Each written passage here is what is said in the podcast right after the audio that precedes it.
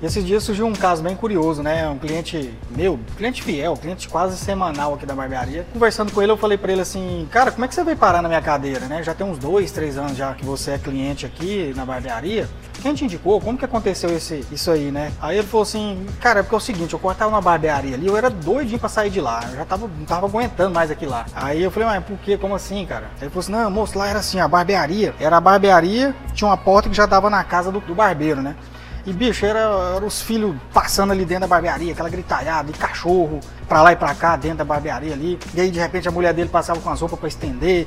De repente, ela dava um grito lá: Ah, Fulano, vai, vai fazer isso. Você fez tal coisa. Ela precisava comprar tal coisa. E ele misturando ali as coisas familiares ali, as coisas particulares dele ali, íntima da família dele ali, misturando ali com o trabalho dele, cara. E aí e o meu cliente falou assim: Não, cara, aí um dia foi a gota. Aí a mulher dele falou assim: Olha, você precisa ir lá comprar uma carne.